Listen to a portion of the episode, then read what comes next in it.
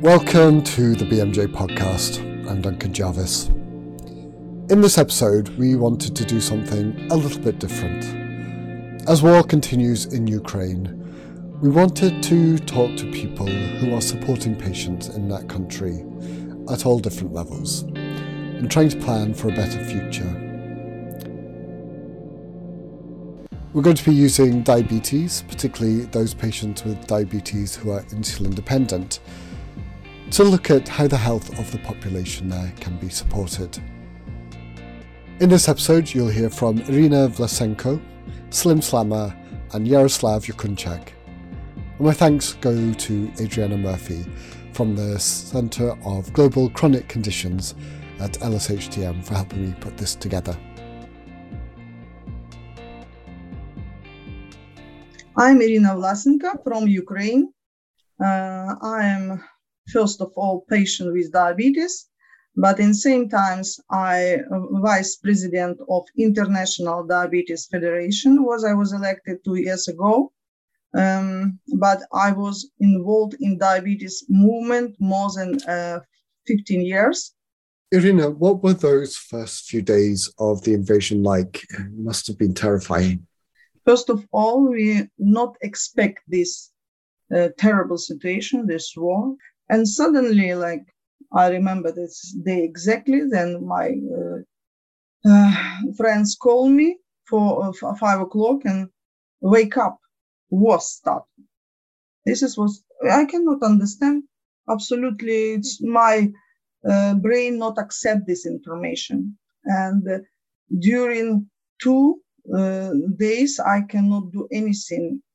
I only run in in my uh, apartment and cannot do anything and afraid to go out because we have already uh, see that and some bombing in Kiev also. And now you need insulin. Um, so did you immediately worry about having enough supply to see you through?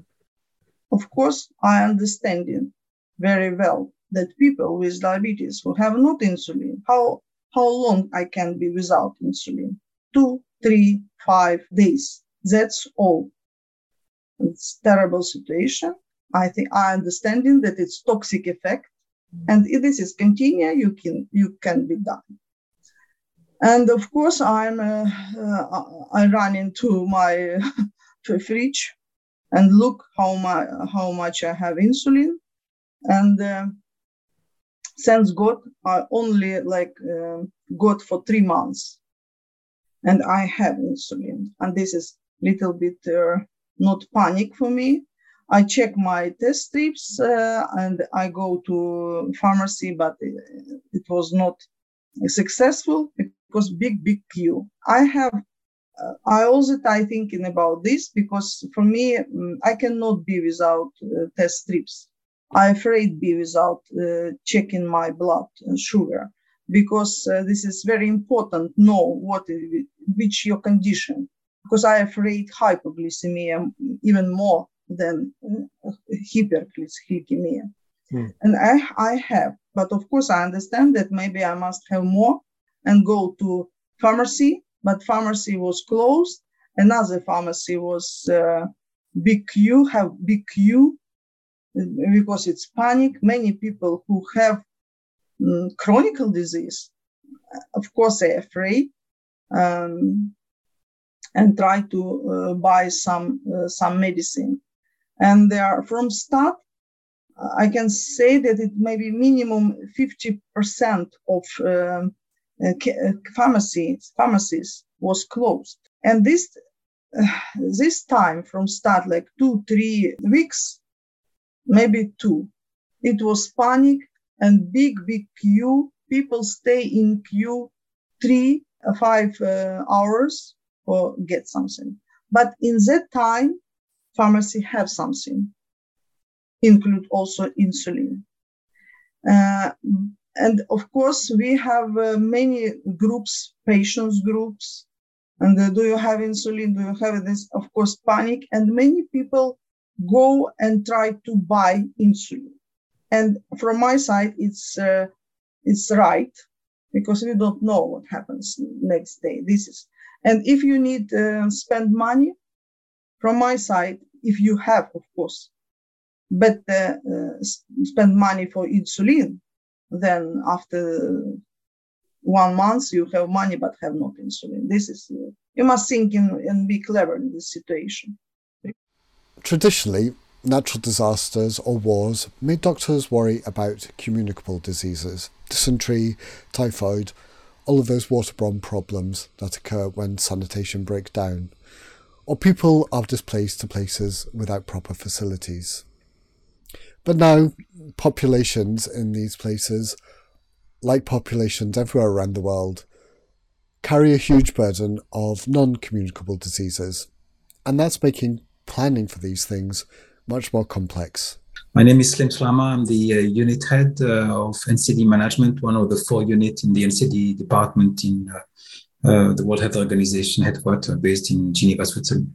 Something that um, has been exacerbated, of course, with the crisis in Ukraine, but we have been witnessing this for decades now, is that the kind of traditional image of uh, kwashiorkor, famine, malnutrition is still there. Darfur images of those uh, children uh, are part of the kind of uh, imaginary of humanitarian response uh, in, in camps uh, and sub-Saharan Africa in particular.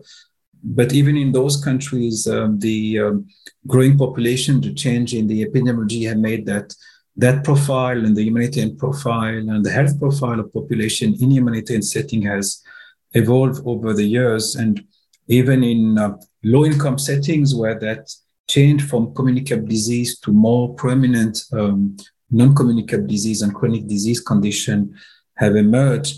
Um, some countries have already 30% of their total mortality related to non-communicable disease, merely cardiovascular disease, cancer, diabetes, and chronic respiratory disease among those uh, main um, uh, burden.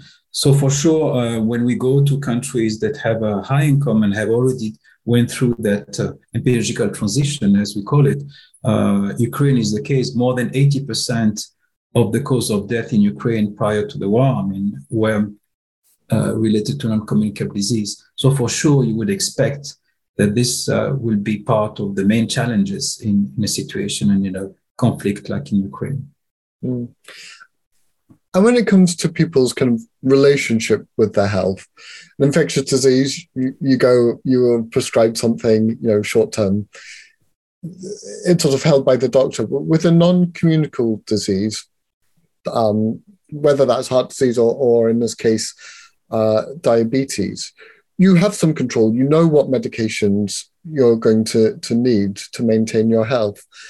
And what Iryna told us is that, you know, the anxiety of people with diabetes when the invasion happened was about maintaining their own supplies. They could have three months worth of insulin um, that they stockpile, they could stockpile, and everyone wanted to maintain, you know, that level.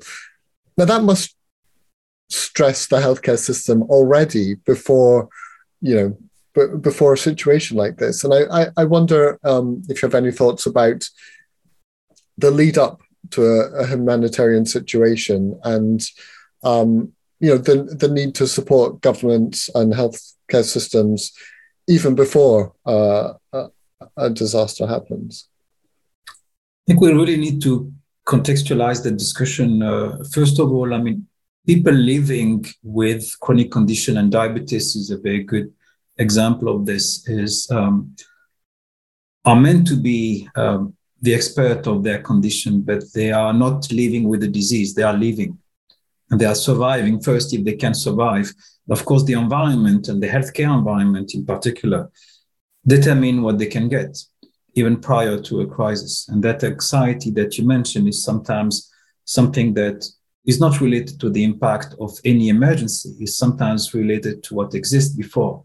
You have someone that live with a condition um, that could have been prevented in the first place, sometimes for some of them, but uh, more acutely um, have access to services needs that are unmet and often unmet already prior to any crisis. So for sure, when a crisis hit, whether natural or man-made disaster, uh, such as a conflict, it tend to exacerbate the needs and there are already needs that are not there. So yes, I think um, the services have been geared towards acute condition, uh, where the self-care, where the empowerment of people uh, to maintain their lives, to be, I mean, part of the society, to uh, be able to get access without stigma, all those elements require specific design. Uh, for chronic condition. And we, we have seen it with HIV.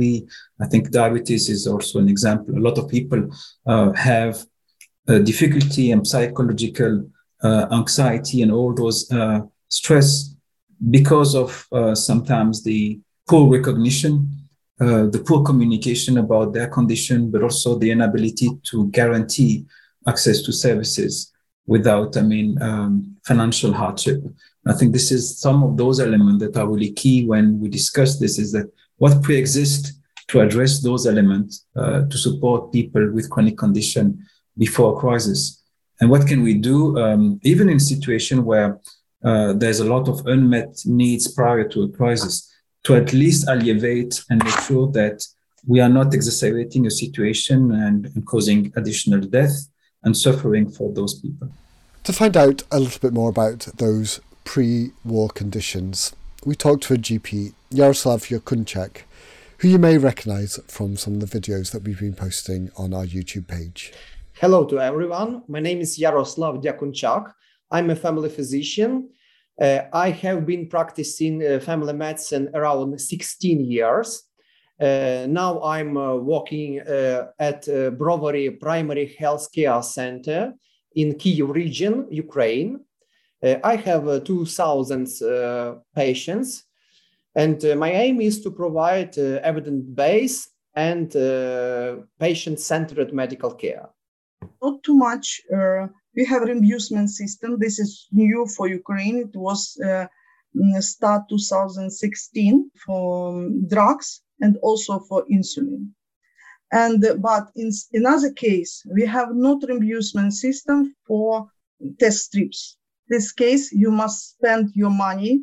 It's uh, quite expensive uh, for um, try to be in compensation in this criteria. But, in, but unfortunately, we have not national diabetes plan. This is also minus, minus for our system because it's better if you can uh, strategic plan, make strategic plan, and uh, you know this is there must be accounting and economical aspect includes many many because uh, diabetes plan uh, and people who live with diabetes, it's not speak about insulin.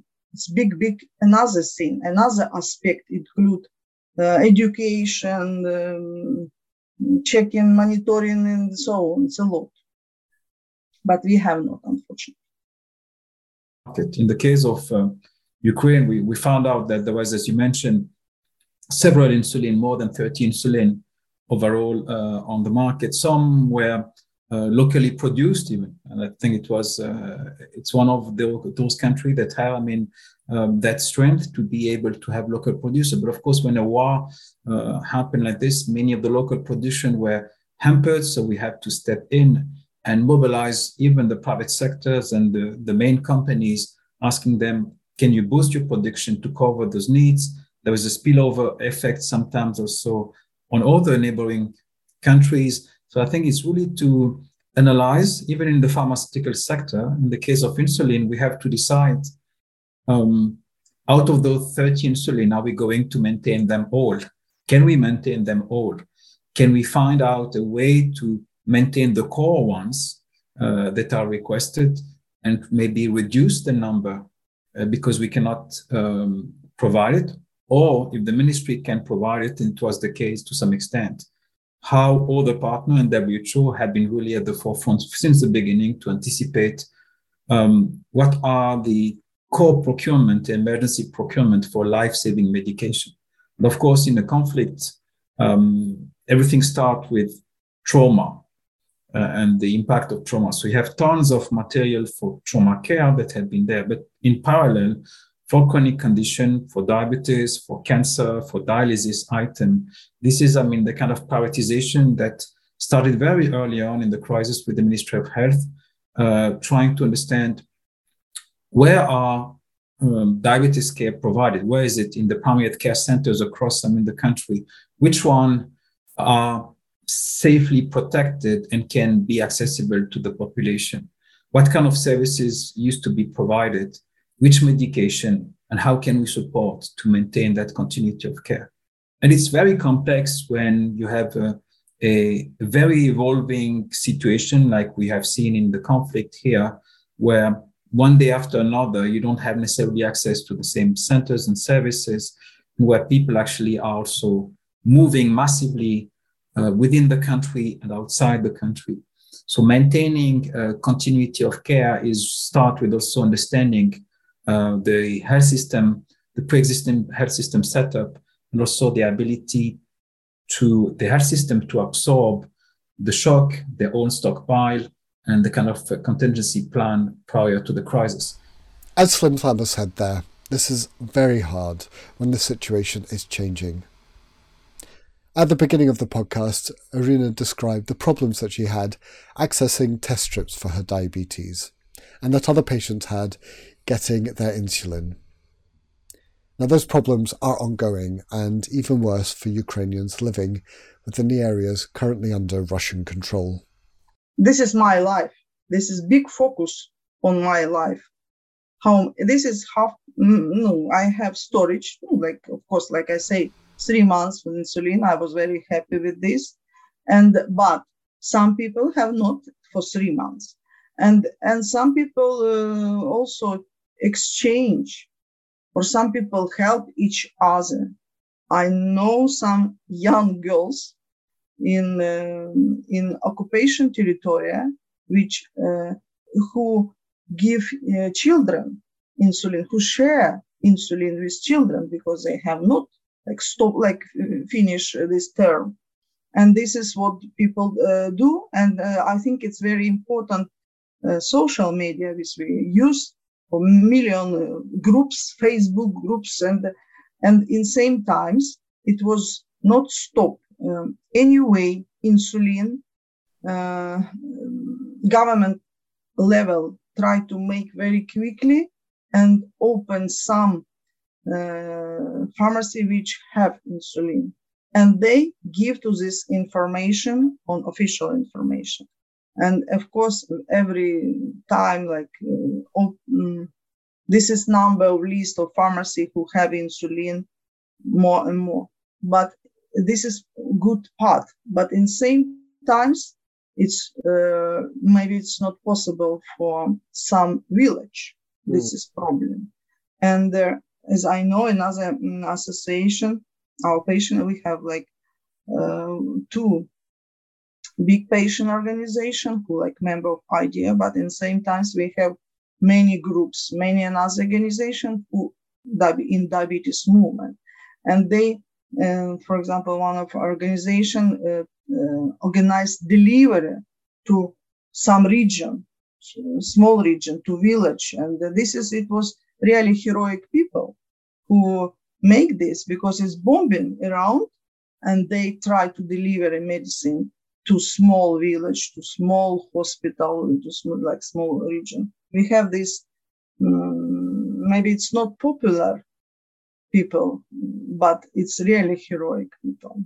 Mm-hmm. Um, I was going to ask, so the conflict with Russia has been going on in Donbass for for a long time now, and it's expanded into to other areas. Are people living with you know insulin dependent people living there? Are they staying where they um, where they live, or are they you know migrating into other areas of, of Ukraine or, or elsewhere? um, to try and maintain their supply? Uh, be honest, I think that many uh, many women uh, who really uh, from east part and was a lot of uh, um, bombing area.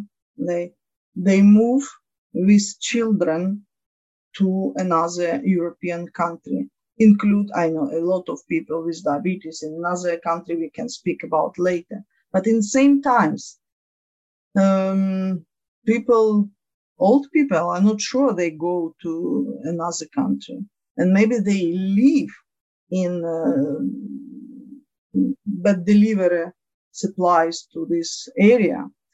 And as I know, in on occupation territory now, because it's like long time without any any supplies and people died, and uh, also it's uh, a lot of I don't know. It's not official information. I only read some some journalists that there some people died and some people um, must have had amputation. Because it's like a self problem and it is without any help and they have amputation. And uh, from my side it's catastrophe because on this territory which we can control anyway it's uh, we try to do and many people help. It's not only government and also patient organization and even individual level also. Another uh, patient organization organized delivery uh, glucometer and test strips for example. This is um, like uh, till address special like person to person. And this is also very important. But people without any health on occupation territory this is big big problem. And from my side it must be um, for example, WHO or Red Cross or some organization uh, in, be strong involved in this area. But in our case, even they cannot deliver many many help, and this is, I think, it's catastrophe. It's people die, uh, and. Uh, from our side, Russia uh, occupies this territory who can be responsible for this? May, they they must take also responsibility for these people. It's uh, very hard to say this, but uh, without this, they die. And uh, I'm afraid that many uh, old people who may be bad condition and but have uh, diabetes. And maybe some people don't know about diabetes that they have because you know it's a big percent diabetes type 2 without undiagnosis. And this case uh, it's only make worse and catas- and this catastrophic humanitarian crisis and people die. Mm. and uh, it must be management managed by some international organization. But in same times, how we can do this? How we can help?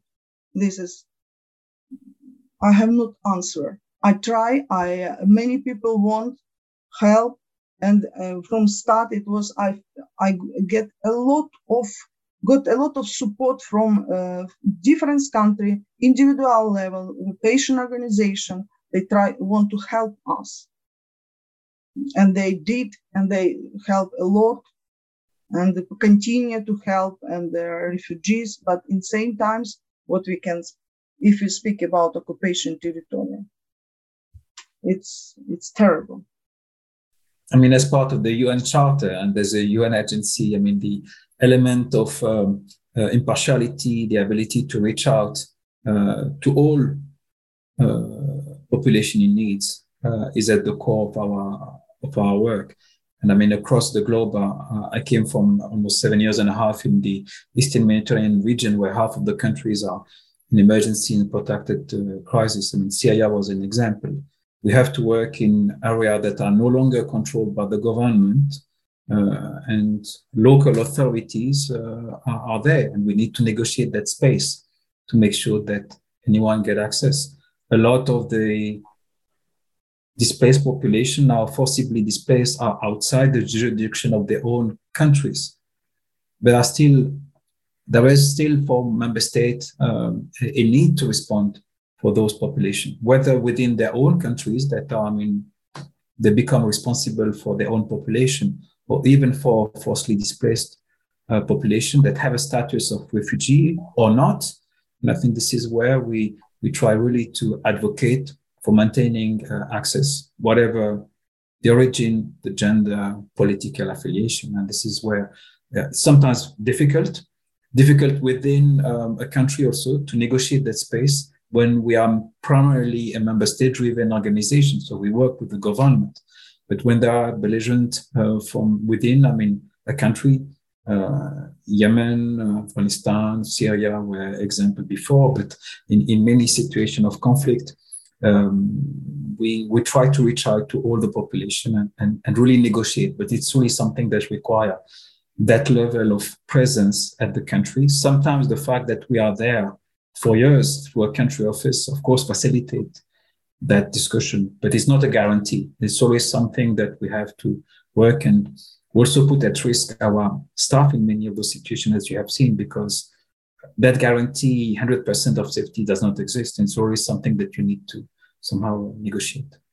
Mm. And I imagine that negotiation becomes much harder when there's distrust between whoever's local and the and the international community, as there there is in the case of Russia.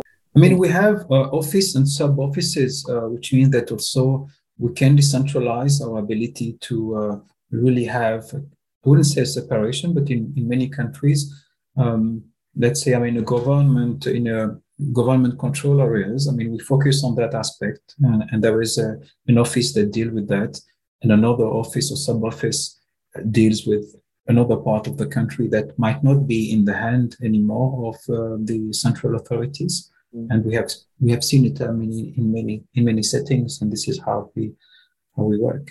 Mm. But I think it's also important to maintain that we are a UN agency and we work with a certain number of principles, uh, including I mean the fact that uh, we are now I mean monitoring healthcare attacks, and whoever does it, wherever it comes, and when it comes. But I think it's something that we will continue to monitor and say this is not acceptable. And there are, I mean, even in wars, I mean, some element of protection that need to be at the core uh, of, of our principles.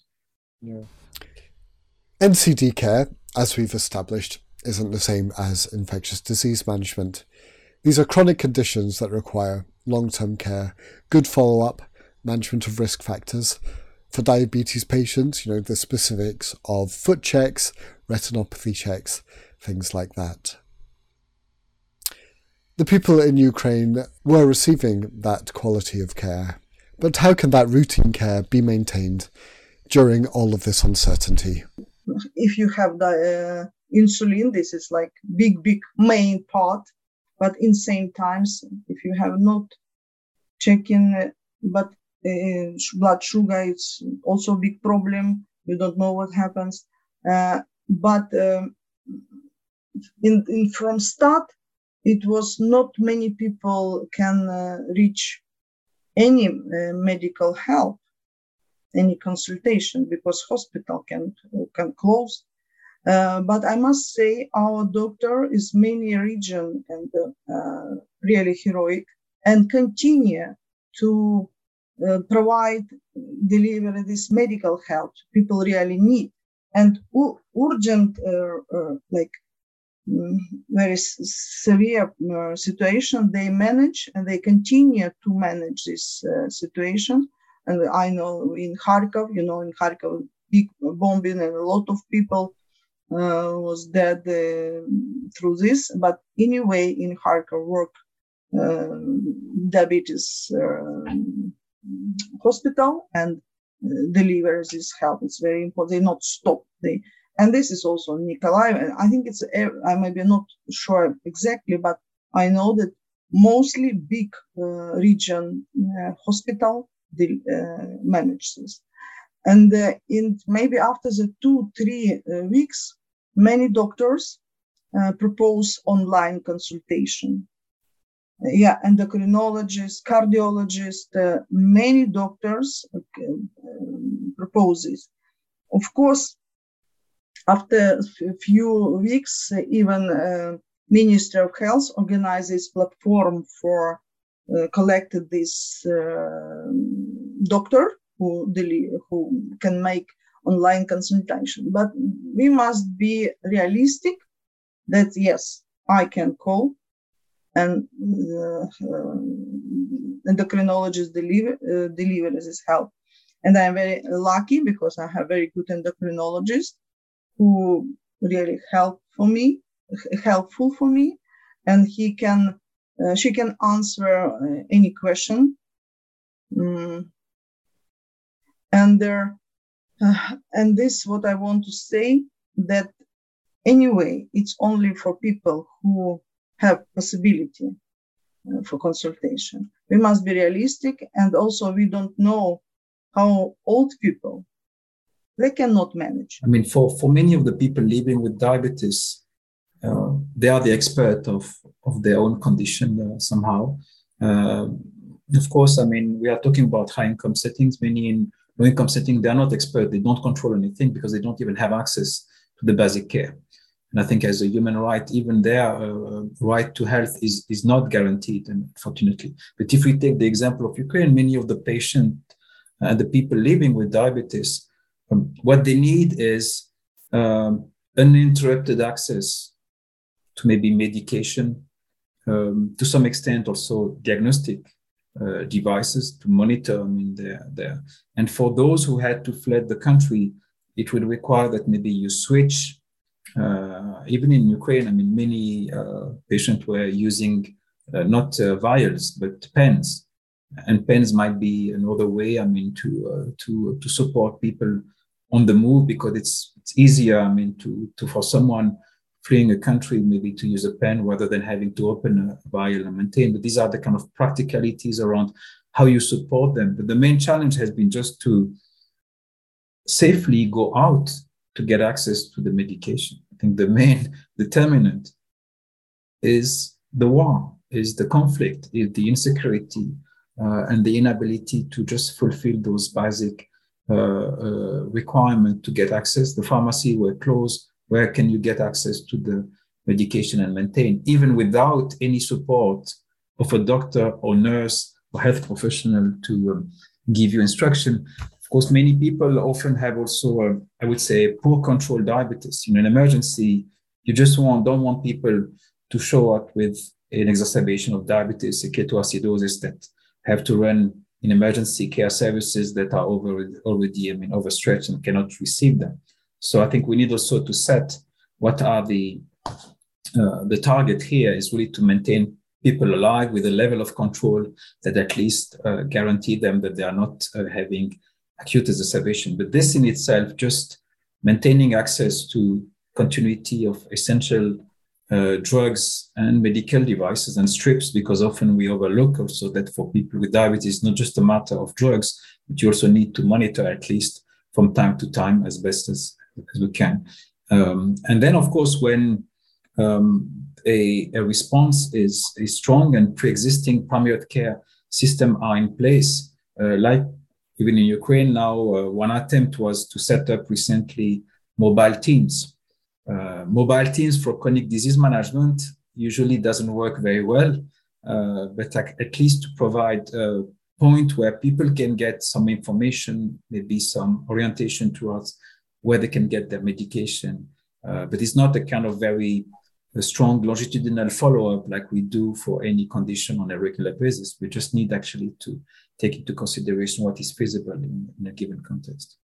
There's also surveillance, it's new diagnoses, people who are, are developing diabetes, and obviously not just diabetes, you know, perhaps things like cancer or the general health problems that a population has don't stop because of a, of a conflict. And but we often need to prioritize within those most common conditions which one are commonly encountered uh, and which one can be managed at the, I would say, at the people or patient level, or even through limited support through primary care services that could be maintained from the more specialized type of care. I mean, uh, chemotherapy, uh, radiotherapy, surgical cancer therapy, maintaining it is much more complex. Uh, dialysis need to happen in, in centers and require a, a wide range of, of services and setup from water, electricity to start with, Uh, you cannot run a dialysis machine if you don't have, I mean, a way to get clean water and electricity to run. So I think this is also where uh, often we we are around the discussion around the prioritization. What can be done at which level, and the element is really people themselves. How much can they stay out of health services but maintain the health as much as possible? But I think then moving to the various service delivery is what is still functional, safe uh, to be maintained. Uh, and then we prioritize within this uh, because sometimes it's a decision whether people need to be evacuated. Most of the children with childhood cancer have been evacuated, but most of the adults with cancer in Ukraine are still in the country and receiving care. The same for most of the patients with dialysis. So, how do you anticipate those needs uh, and build a system that uh, allow to cope in the early phase, but also as a situation, I mean, with more than 100 uh, days now after the crisis, I mean, uh, it's extremely difficult sometimes to maintain those essential services. Mm. And how do you do that prioritization? I think it's a dialogue uh, also with the Ministry of Health. And as, as I said, it starts with um, a public health situation analysis, as we call it, is really to anticipate what would be the impact of a given uh, crisis and what has been also the pre-existing capacity. Uh, and we look at, at that in terms of mapping. Um, and of course, the analysis of the conflict in itself, uh, because the safety is key. And you have seen with more than 300, I think, uh, 23 attacks on healthcare services and, and civilians. I mean, uh, since the beginning, uh, as part of um, of what we collect as, as, as data now in, in many conflicts, but in Ukraine in particular, I think this is what determines also our ability to reach out people in need, to make sure that we have um, safe space or channels to be able to reach out, including in like the eastern part of the country where you used to operate, even in terms of humanitarian situation, because in that specific part of the country, it didn't start uh, I mean, a few months ago, it was already there for, for almost a decade. So um, sometimes we built also our resilience uh, on, on pre-existing operation, uh, including for emergency. The war in Ukraine is ongoing. Reports suggest that this is not going to be over quickly, and we may be looking at years of ongoing violence. But even whilst supporting Ukraine through this, the work of improving healthcare doesn't end and plans are beginning to turn towards the future of Ukraine's healthcare system. And yeah, and for sure, I mentioned. I mean, there was even uh, recently uh, in May publication of a, of a draft about the principle of what could be the recovery. But as I mentioned earlier, um, an emergency like this one hit on a trajectory of uh, health system reform, of health system maturation, where progressively, I mean, countries are all on that path of at least, I mean, committed to universal coverage in terms of progressive realization. And it takes decades uh, for many countries, of course. I mean, we've seen even in high income settings, um, it didn't happen overnight where we are at the moment. Uh, the financial protection, the extension and the expansion of benefit packages um, without, I mean, having uh, catastrophic expenditures. All this actually require uh, a lot of reforms. So I think for Ukraine, is the same. I mean, um, specifically since 2018 and uh, the creation of the uh, NHSU and uh, all the reform that that that happened. Uh, we are not in a perfect situation, but we're also building on something. I think uh, one of the elements is really to start rebuilding and maybe building better and with a strengthened focus, specifically when a country have uh, mainly a burden on, on NCDs. I mean, that focus on NCD prevention control in terms of strengthening the service delivery organization is for sure. And uh, we learn from COVID, we learn from such situation, unfortunately, as well. I mean, how you preserve essential services in such situation, but how also you reinforce them. So then when any crisis hit, um, you can mitigate and not have that um, additional morbidity and mortality and suffering. Uh, but this is um, a process that takes sometimes and often uh, decades. But this is something that uh, we can, for sure, I mean, learn from, including in this very dire situation that the, the country is in at the moment. thank you. Uh, I think it's it's very difficult question now because we don't know what happens next. Uh, first of all, we must think not about statistic. That for every statistic data, we have concrete pers- person who have problem, and uh, we must uh, help person first of all. And additional last point that from my side as I pharmacist, we not used enough like big uh, resource of pharmacists who really uh, have very good education in this area and uh, but not used. And in humanitarian crisis uh, pharmacists could be only one person from healthcare who can deliver some help yes of course we have a lot of problems in our healthcare system but uh, we need a we need a transformation of our uh, healthcare system. Some things uh, uh, are already done, have, have been already done, but we need to improve the quality, as you say, the quality of our healthcare to access to high uh, special care also and uh, i suggest the main thing is uh, to stop the war to stop the war. And if we will have peace, uh, we uh, uh, will be able to rebuild our healthcare system and uh, improve the quality uh, for uh, of medical care and provide continue to provide transformation of our healthcare system. My thanks to Iryna Vlasenko, Slim Slama, and Yaroslav Diakunchak, and also again to Adriana Murphy. That's it for this episode, but we'll be back very soon with another episode of Talk Evidence. So tune into that for the latest on some COVID news. You can find us on Apple Podcasts, Spotify, or all other major podcast apps. And please do rate and review us, it really helps us know what you find interesting. So until next time, I'm Duncan Jarvis. Thanks for listening.